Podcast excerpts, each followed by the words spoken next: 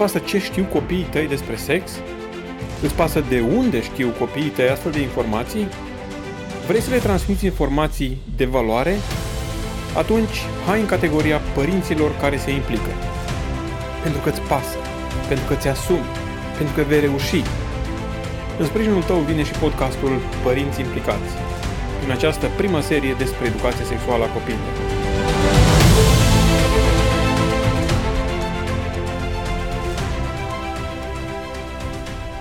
Ok, bun găsit la o nouă ediție a podcastului Părinți care se implică, dragilor părinți, mame și tați de oriunde ați fi voi. Uh, meseria asta de părinte este una care implică o anumită dificultate. Nu este foarte ușor să fii părinte. Este, se pare, destul de ușor să concepi copiii, uh, dar din momentul în care începe, începe să crească acel copilaș în burtică, trecând prin momentul în care ajunge la o anumită maturitate intrauterină, momentul nașterii, care este unul foarte dificil pentru mamă și de acolo încolo toate celelalte uh, atribuții pe care le au părinții nu sunt chiar o chestie ușoară. Bineînțeles că există pe fața pământului și părinți care nu-și asumă responsabilitatea, părinți care trăiesc, nu știu, mai mult instinctual decât asumat, dar asta uh, doar în cazul anumitor oameni. Sperăm că în această categorie sunt tot mai puțini. În realitate, slujba de părinte este una dificilă, mai ales într-o societate în care uh, lucrurile sunt atât de complexe și au evoluat în direcția în care știm cu toții că au evoluat. Așadar, să fii părinte în ziua de astăzi necesită o oarecare pregătire, în opinia mea. Chiar dacă n-ai avut-o, în momentul în care ai uh, copii, deja trebuie să te gândești, ok, sunt tată, ok, sunt mamă și ce fac acum. Vreau să dau cumva din casă, la momentul în care s-a născut uh, fiul nostru cel mare, eu n-am crescut într-o familie cu mulți copii, soția mea a crescut într-o familie cu șase copii, dar a fost o oarecare diferență de vârstă, practic, deși a fost ultima, nu, în momentul în care ești prima fată, de exemplu, sau bă, printre primii în familie, știi cam cum se cresc copiii. Când ești ultimul, nu prea ai bă, modele. Așa că ne-am trezit în postura de a avea uh, copil și de a nu ști mare lucru, mai ales că eram și departe și de casa părinților mei și de casa părinților ei. În consecință, singura chestie care am putut să o facem, mai ales că nu era, nu era internetul, sau mă rog, era foarte restrâns internetul la vremea respectivă, a fost să ne ducem la o bibliotecă, la o librărie, să căutăm niște cărți, ne-am uitat prin câteva și am cumpărat una, care am crezut noi că este ok, părea mai groasă, mai interesantă, așa, mai într-un limbaj mai accesibil. Adică ne-am asumat oarecum rolul și ne-am gândit, ok, dacă suntem bine informați, am putea să prevenim o grămadă de probleme care pot să apară din neștiință. Și într-adevăr ne-a ajutat foarte mult acea uh, carte pe care am cumpărat-o, n-a fost singura, ulterior am mai cumpărat și altele, dar ne-a interesat tema, ne-a interesat subiectul și am vrut să fim părinți buni. Și sunt convins că și voi, cei care ascultați, de asta, printre altele și de asta ascultați, vreți, doriți să fiți părinți buni sau mai buni. Uh, și lucrul ăsta este extraordinar, este fain. Oameni care își doresc să-și asume uh, rolul de tată, rolul de mamă, rolurile de părinți, da, și să facă, dacă vreți, să exercite sau să practice, dacă pot să spun așa, meseria asta de părinte uh, la cei mai buni parametri. Așadar, să fii părinte nu este foarte ușor, mai ales în lecția de astăzi, unde vorbim despre etapele dezvoltării și va fi foarte dificil de abordat. Practic, astăzi facem o descriere a ceea ce înseamnă etapele dezvoltării, pentru că este un spectru foarte larg, da? Vom sumariza foarte, foarte, foarte, foarte mult, vom discuta puțin despre cine sunt inițiatorii acestor etape ale dezvoltării uh, și vom stabili prin care matriță mergem noi până la urmă, da? Uh, Uh, bineînțeles că probabil cel mai vestit, uh, cele mai vestite persoane în domeniul ăsta sunt uh, elvețianul Jean Piaget, care a, s-a aplicat într-un mod serios asupra studierii um, etapelor de dezvoltare a copiilor, a ascultat um, sute de copii, mii de copii între 3 și 12 ani și a observat ce cred ei despre anumite aspecte, cum ar fi Dumnezeu, Univers, dreptate și așa mai departe. El este cel care a constatat că inteligența noastră se dezvoltă încă de la naștere în etape definite, ca până la uh, 7 ani copiii uh, gândesc uh, diferit de adulți Da? Și el creează, pe baza studiilor pe care le face, anumite etape ale dezvoltării.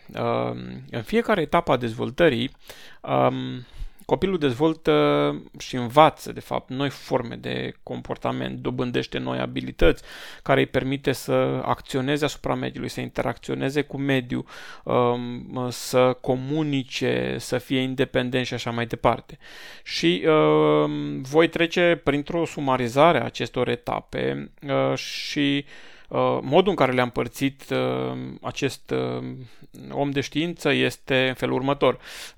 0-2 ani, inteligența senzorio-motorie, adică în etapa asta copilul reacționează reflex la activități precum subt, lovit, apucat, începe să coordoneze mișcarea uh, sau informația uh, vizuală și tactivă pe, tactilă pe care o primește cu de, diferite deprinderi motorii, adică vede ceva, reușește să ducă mâna spre acel ceva, uh, ajunge la acel ceva și încearcă de mai multe ori până la urmă reușește să apuce acel ceva, observă cum mânuțele, picioarele interacționează cu diferite obiecte, când le atinge, descoperă senzație, rece, cald și așa mai departe, uh, dar este caracterizat de, de perioada asta de reflex, adică um, pur și simplu trăiește, dacă putem să spunem așa, foarte instinctual. Uh, bineînțeles că și această etapă a dezvoltării 0-2 ani, uh, care se numește inteligență senzorio-motorie, se împarte în perioada de până la o lună, perioada 1-4 luni, perioada 4-10 luni, 8-12 luni și 12-18 uh, luni.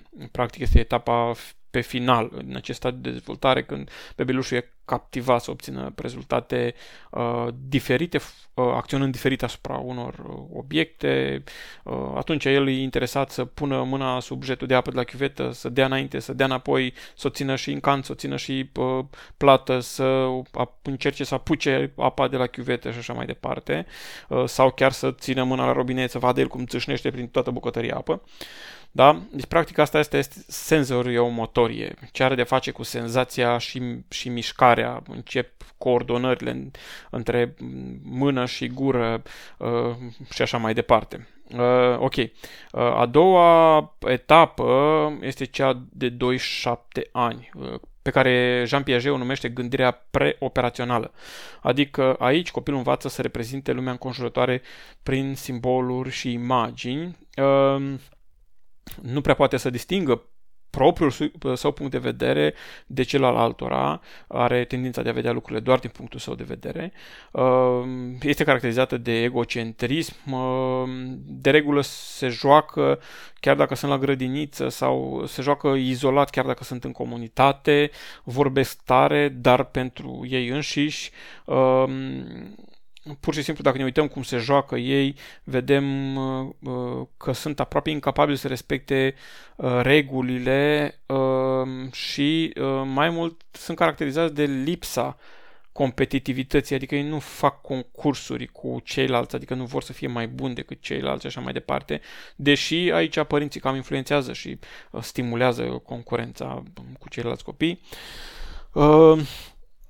Uh, în colectivitate sunt uh, constrânși să ia în considerare perspectiva celorlalți uh, dacă vor să se facă înțeleși. Um, pur și simplu la această etapă copiii cred că obiectele au viață, sentimente, conștiință, vorbesc cu păpușile sau cu trenulețul sau cu mașinuța, uh, au impresia că toate lucrurile funcționează ca și ei.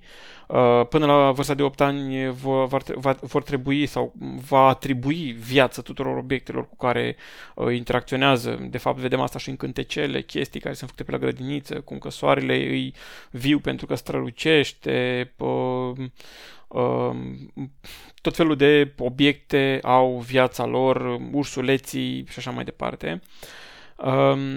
Mai mult urmează cumva între 2 și 4 ani se dezvoltă cu prepeziciune limbajul, uh, inițial incoerent, da, pe la 2 ani de zile, dar uh, um, copilul folosește cuvintele pentru a descrie clase de obiecte, uh, lucruri foarte concrete, uh, în tramvai sau în mașină, în autobuz va arăta cu degetul, uh, eu știu, pe cineva din fața lui și va spune bunica, în, pur și simplu uh, copilul poate gândi doar concret și particular. Ehm, dacă a dormit, spune acum este mâine, că am dormit. Adică, practic, el dezvoltă limbaj, dar nu reușește să se ancoreze în realitate așa cum este un adult ancorat, el face doar, pune bazele. Da?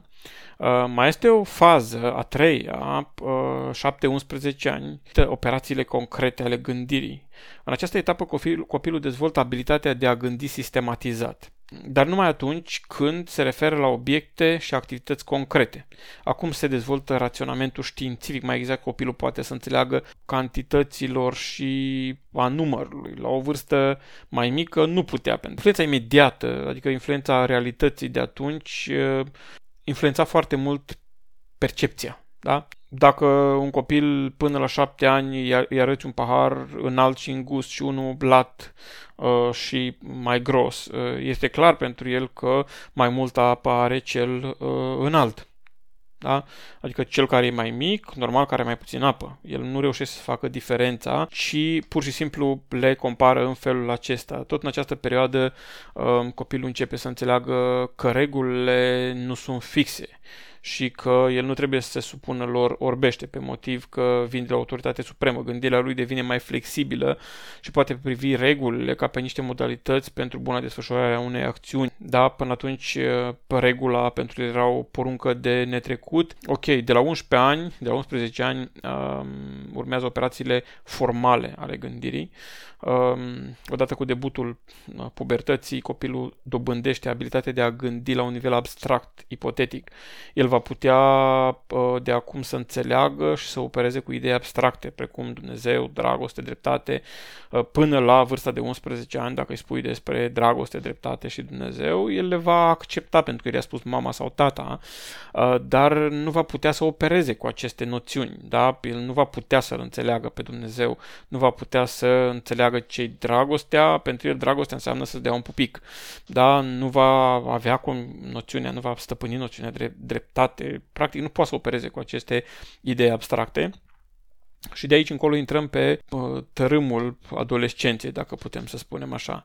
Astea sunt etapele dezvoltării copilului, uh, sumarizate foarte, foarte tare, grosolan de tare, uh, pentru că Jean Piaget, de fapt, face o cercetare pe baza căreia se desfășoară multe acte terapeutice în ziua de astăzi, adică este unul din cei care s-a aplicat profund asupra studierii vieții copiilor. Însă mai este o voce mare în domeniul ăsta, care nu este neapărat diametral opusă de Jean Piaget, veți vedea că se aseamănă oarecum, uh, dar este o voce contestată, mai ales în, în mediul creștin, și anume psihiatrul Sigmund Freud, care emite o teorie a dezvoltării psihosexuale. Da? Și această teorie a dezvoltării psihosexuale este împărțită de el în mai multe stadii. Bine, și aici vom sumariza foarte mult. El împarte în felul următor. Stadiul oral sau canibalic între, 1, între 0 și 1 an. Uh, acest stadiu are ca zonă erogenă gura, spune el, uh, iar descărcarea libidoului se face prin actul subțiunii. Plăcerea subtului va funcționa dincolo de nevoile alimentare, uh, prin sugerea degetelor, jucăriilor, hainelor, bluzelor, ceea ce îi oferă o coloratură acelui copil. Mare problemă în stadiul oral este cea a înțărcării care generează nu numai o frustrare asupra zonei erogene și o schimbare a modului de alimentație, ci oferă copilului un spor de independență, având um, și importante efecte pe plan afectiv. Da? Înțărcarea brutală poate fi o sursă de traume de traume dramatice în plan psihic, deoarece uh, până acum mama ca destinatar al iubirii și mama care hrănește formau un tot unitar. Da? Ori pierderea ultimei ipostaze, adică mama care hrănește, Uh, are repercursiuni și asupra celei din tâi. Da? Mama ca și destinația iubirii, ca destinatar al iubirii. Uh, și înțăr- înțărcarea asta brutală poate avea două consecințe majore. Fenomenul de fixare la stadiu oral, asta înseamnă o conservare a formelor sale și ulterior, chiar dacă în alte uh, ipostaze, da? și fenomenul de uh, regresiune uh, care apare în cazuri extreme datorită unor întâmplări existențiale dramatice care îl determină pe individ să se întoarcă la serenitatea vârstei orale. Asta este prima fază pe care o identifică Freud și asta este legată ex- cumva de dezvoltarea psihosexuală. Mai este stadiul al doilea, uh, pe care Freud îl numește sadic anal, între 1 și 3 ani. Nu vă speriați, aceste chestii nu trebuie neapărat să le, să le rețineți ca să puteți să le explicați copiilor voștri, pentru că vom trece prin etapele dezvoltării, veți vedea că voi alege o matriță care uh, nu corespunde niciunuia dintre acești doi uh, oameni de știință, ci o consideră o variantă mai ok, deși uh, ca și fundament are uh, studiile acestor oameni. Deci stadiul al doilea, între 1 și 3 ani, sadic anal, această fază, în această fază are loc o deplasare a zonei erogene spre o altă parte a corpului, legată tot de o funcție fiziologică și este vorba despre zona anală. Practic apare o oarecare plăcere de a expulza sau reține materiile fecale. Uh, practic asta devine pentru el un fel de distracție pentru copil, da? Îl vezi că îl încerci să-l înveți să facă la oală și parcă este făcut că el de fapt tot în uh, pantalonaș sau tot în pampers își dă drumul. Pur și simplu el lucrează cu acele senzații, fie că se reține până în momentul în care are ocazia să meargă la toaletă sau la o liță, fie că își dă drumul în pantalon, pentru el totul este o senzație, da? Este o, dacă vreți, o sursă de plăcere. Îl vedeți că face asta cu o încântare deosebită. Bineînțeles că nu putem să vorbim despre plăcere sexuală în sensul adultului, da? Dar pentru el este chiar o satisfacție mare că a făcut și chiar dacă are ocazia, îți arată ce minune a făcut el acolo, da? Și pur și simplu în cazul acestei etape, etape pot apărea iarăși fenomenul de fixare care se materializează printr-o serie de trăsături caracteriale specifice. Freud crede că punctualitatea excesivă Uh, este datorită fixării în acest stadiu. Adică s-a întâmplat ceva în acest stadiu 1-3 ani și omul a rămas cu ceva fixat acolo și atunci asta se vede prin punctualitate excesivă, prin mania normală, prin mania normală pentru ordine. Da? Cei care sunt foarte, uh, nu știu, obsedați cu curățenia, cu ordinea, cu așa mai departe. Freud crede că sunt uh, blocați, au ceva blocaje în zona asta, sadic anală între 1 și 3 ani, frica patologică de microbi, da? oameni care dezvoltă mai târziu uh, OCDE, tulburări obsesiv-compulsive. Avariția, se pare că tot aici își are uh, originea, ritualismul exagerat în viața cotidiană, încăpățânarea, sunt lucruri care indică spre un blocaj în acea zonă și pe noi cei care facem consiliere ne ajută foarte mult lucrul ăsta, pentru că uh, astfel de chestii, dacă le cunoști, poți să mergi în spate să descoperi ceea ce generează uh, astfel de comportamente și lucrând acolo să dispară efectele. Există un revers, revers al acestor comportamente uh, care îmbracă formele contrare. De exemplu, unul, unul din comportamente este punctualitate exagerată, celălalt este lipsa de punctualitate. Da? Refuzul disciplinei, dezordinea uh, și așa mai departe. Sunt uh, și, și plusul și minusul, dacă vreți. Al treilea stadiu pe care îl descoperă Freud este stadiul falic, între 3 și 5-6 ani. Da? Aici, practic, reprezintă apogeul sexualității infantile a copiilor. Din dorința de a conserva afecțiunea parentală, copilul renunță progresiv la erotismul anal, pe care spuneam mai înainte, plăcerea lui de a uh, își da drumul un pantalonaș sau așa mai departe, caută alte zone și modalități de descărcare. Organul genital al copilului devine zona erogenă, iar detensionarea sexuală se produce prin joaca efectiv la mm, organele sexuale. În acest stadiu, masturbarea cunoaște câteva particularități, deși nu putem să vorbim de masturbare în sensul adultului, da? Să nu vă imaginați că are aceeași conotație, nu. Copilul, vă dați seama, de între 3 și 5-6 ani este cu totul altă treabă. Uh, copilul manifestă o curiozitate față de propriile organe genitale.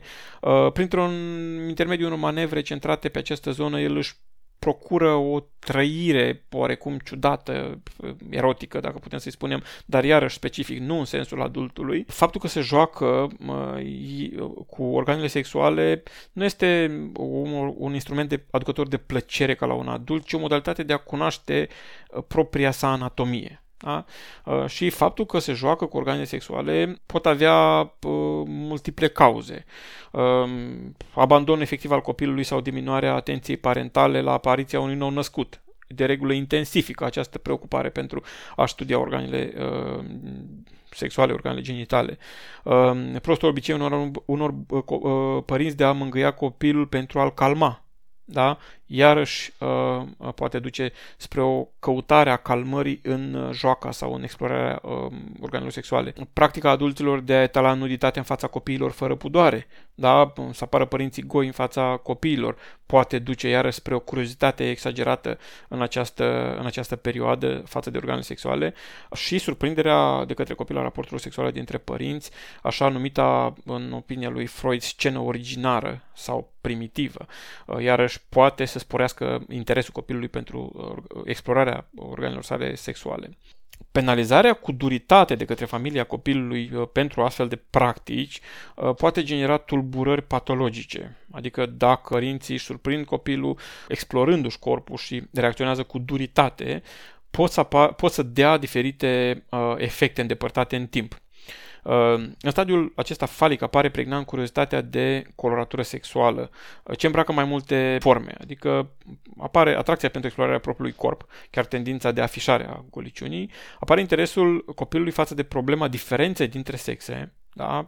vede că surioara este diferită, frățiorul este diferit sau verișorul, verișoară, apare dacă vreți, interesul pentru relațiile sexuale dintre părinți și interpret tratate adeseori de cei mici ca fiind acte agresive, șocante. Pare interesul să-i spioneze, să vadă ce face mama și tata. Asta din cauza că părinții pă, îi îndepărtează pe copii cu brutalitate de explorarea sexualităților uh, și apare fenomenul numit fenomenul nașterii, copiii uh, propunând soluții inocente și ingenioase. Copiii apar prin sân, prin uh, despicarea abdomenului și așa mai departe. Îi preocupă partea asta a nașterii și caută să găsească o soluție, o răspuns la întrebarea asta. Această uh, curiozitate sexuală, în opinia lui Freud, este un fenomen uh, firesc. Ei bine, tot în această etapă apare un complex care este numit complexul lui Oedip, adică se manifestă prin acțiunea preferențială cu nuanțe incestoase, spune el, față de părintele de sex opus și ostilitate față de părintele de același sex. Pentru băiat, mama este ființa asupra căreia își revarsă sentimentul de dragoste, tatăl apărându-i ca un rival în lupta pentru a dobândi monopolul asupra afecțiunii materne, în timp ce fata se străduiește să capteze în exclusivitate iubirea tatălui, mama căzând în disgrație. Către vârsta de 5-6 ani, complexul Oedip dispare treptat odată cu funcționarea mecanismului de identificare a copilului cu părintele de același sex. Practic, este o, este o etapă în dezvoltare. Există și cazuri în care criza edipiană persistă dincolo de limitele admise, atitudinea parentală poate fi incriminată, adică mama care în compensație pentru un eșec conjugal încurajează atașamentul preferențial manifestat de, bă- de băiat față de ea, sau tatăl care uh, abordează o poziție glacială sau agresivă față de o poziție pe care afișează inițial copilul. Și aici se poate uh, înregistra un fenomen de fixare, spune Freud, pentru o multitudine de fațete, și anume strategia individului de a găsi un partener sexual care să uh, reflecte imaginea părintelui preferat, atracția pentru persoane cu trăsături specifice estompate, inapetența față de orice tip de autoritate, șef, poliție și așa mai departe, pentru că aceștia invocă imaginea tatălui. O Ok, mai este o etapă, perioada de latență, de la 5-6 ani până la pubertate, denumirea însă sugerează o pauză a puseului libidinal. Adică, practic, relaxarea înregistrată în planul sexualității în această perioadă nu înseamnă o dispariție totală a manifestărilor erotice. Ceea ce se întâlnește acum reprezintă doar niște uh, reziduri din perioada precedentă. Practic nu mai este caracterizată de ceva specific dezvoltarea sexuală. Debutul acestui stadiu, stadiu se face pe fondul lichidării complexului Oedip și pur și simplu își fac apariția în plus sentimente de pudoare și dezgust. Școlaritatea, practic faptul că copilul merge la școală, va genera o restrângere a pozițiilor deținute de egocentrismul infantil. Nu mai este într-o dată doar eu. Trebuie să se retragă în fața lui noi. Acel eu trebuie să retragă în fața lui noi. Astfel copilul învață la școală că nu este el centru de gravitație acestei lumi, că altul are drepturi similare, că datorită progreselor înregistrate pe linia echilibrării eului individual se eliberează o mare cantitate de energie care va fi fructificată într-o gamă uh, diversă de activități. Uh, după etapa asta de latență, de la 5-6 ani până la pubertate, vine stadiul genital, cu, debut, cu debutul în uh, pubertate. Concomitent cu maturizarea organelor uh, genitale, sexualitatea va cunoaște o nouă formă de exprimare prin uh, genitalitate. Primatul zonei genitale semnifică de data asta dezvoltarea de plină a sexualității. Apare un nou obiect, o persoană diferită de el însuși, de sine însuși, precum un nou scop, actul sexual, zone erogene uh, din stadiile anterioare se subordonează primatului zonei genitale. În această etapă se uh, definitivează super-ego-ul, spune Freud, și se face trecerea de la dominarea principiului plăcerii la subordonarea acestuia față de principiul realității. Da? Principiul plăcerii este cel care guvernează funcționarea mentală, ansamblul activității psihice având ca scop să evite neplăcerea și să procure plăcerea. E bine, în această etapă, adolescentul efectiv se ajunge la gândirea sexuală a adultului, cea pe care o avem noi acum. Până atunci, el nu are același, pentru el sexualitatea nu înseamnă același lucru care înseamnă pentru un adult. Faptul că uh, se joacă de-a doctorul nu înseamnă o minte perversă care caută să vadă organele genitale ale sexului opus, ci înseamnă curiozitate, înseamnă interes pentru corp, pentru... Deci pur și simplu nu pot fi catalogate ca și acțiuni, știu, uh, sexuale perverse, dacă vreți, uh, unele din ele, pentru că nu sunt în categoria asta, ei nu înțeleg așa lucrurile. Ei, din momentul în care ajungem la etapa asta a stadiului genital, potrivit lui Freud, vorbim despre tineri care practic au ajuns tineri adulți, adolescenți care au ajuns tineri adulți, care, uh, pentru care sexualitatea a ajuns la maturitatea timpurie, dacă putem să-i spunem așa, funcționează pe deplin, adică sunt uh, capabili să întrețină uh, acte sexuale, sunt capabili să-și controleze instinctele și așa mai departe.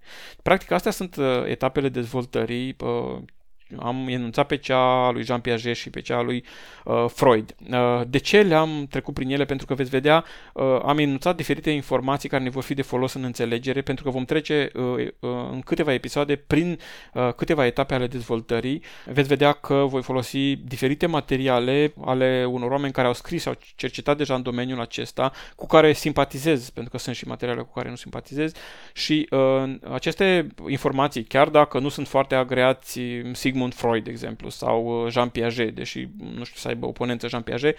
Pur și simplu aceste, acești oameni oferă niște informații uh, pe care le putem folosi în găsirea modalităților cele mai bune de a comunica copiilor noștri diferite aspecte, în speță în cazul acesta uh, despre, de a comunica diferite aspecte despre sexualitate. Așadar, data viitoare vorbim despre cea mai micuță vârstă, ce putem să spunem copiilor noștri în perioada de vârstă 0-3 ani despre sexualitate și cum, pentru a uh, veni cu informații concrete în întâmpinare celor care au copii între vârsta de 0 și 3 ani.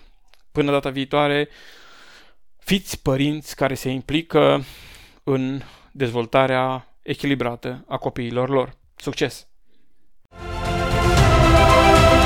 Ați ascultat podcastul Părinți Implicați, un podcast despre educarea sexuală a copiilor corectă și cu principii sănătoase. Ne poți scrie despre provocările pe această temă prin pagina de contact a podcastului.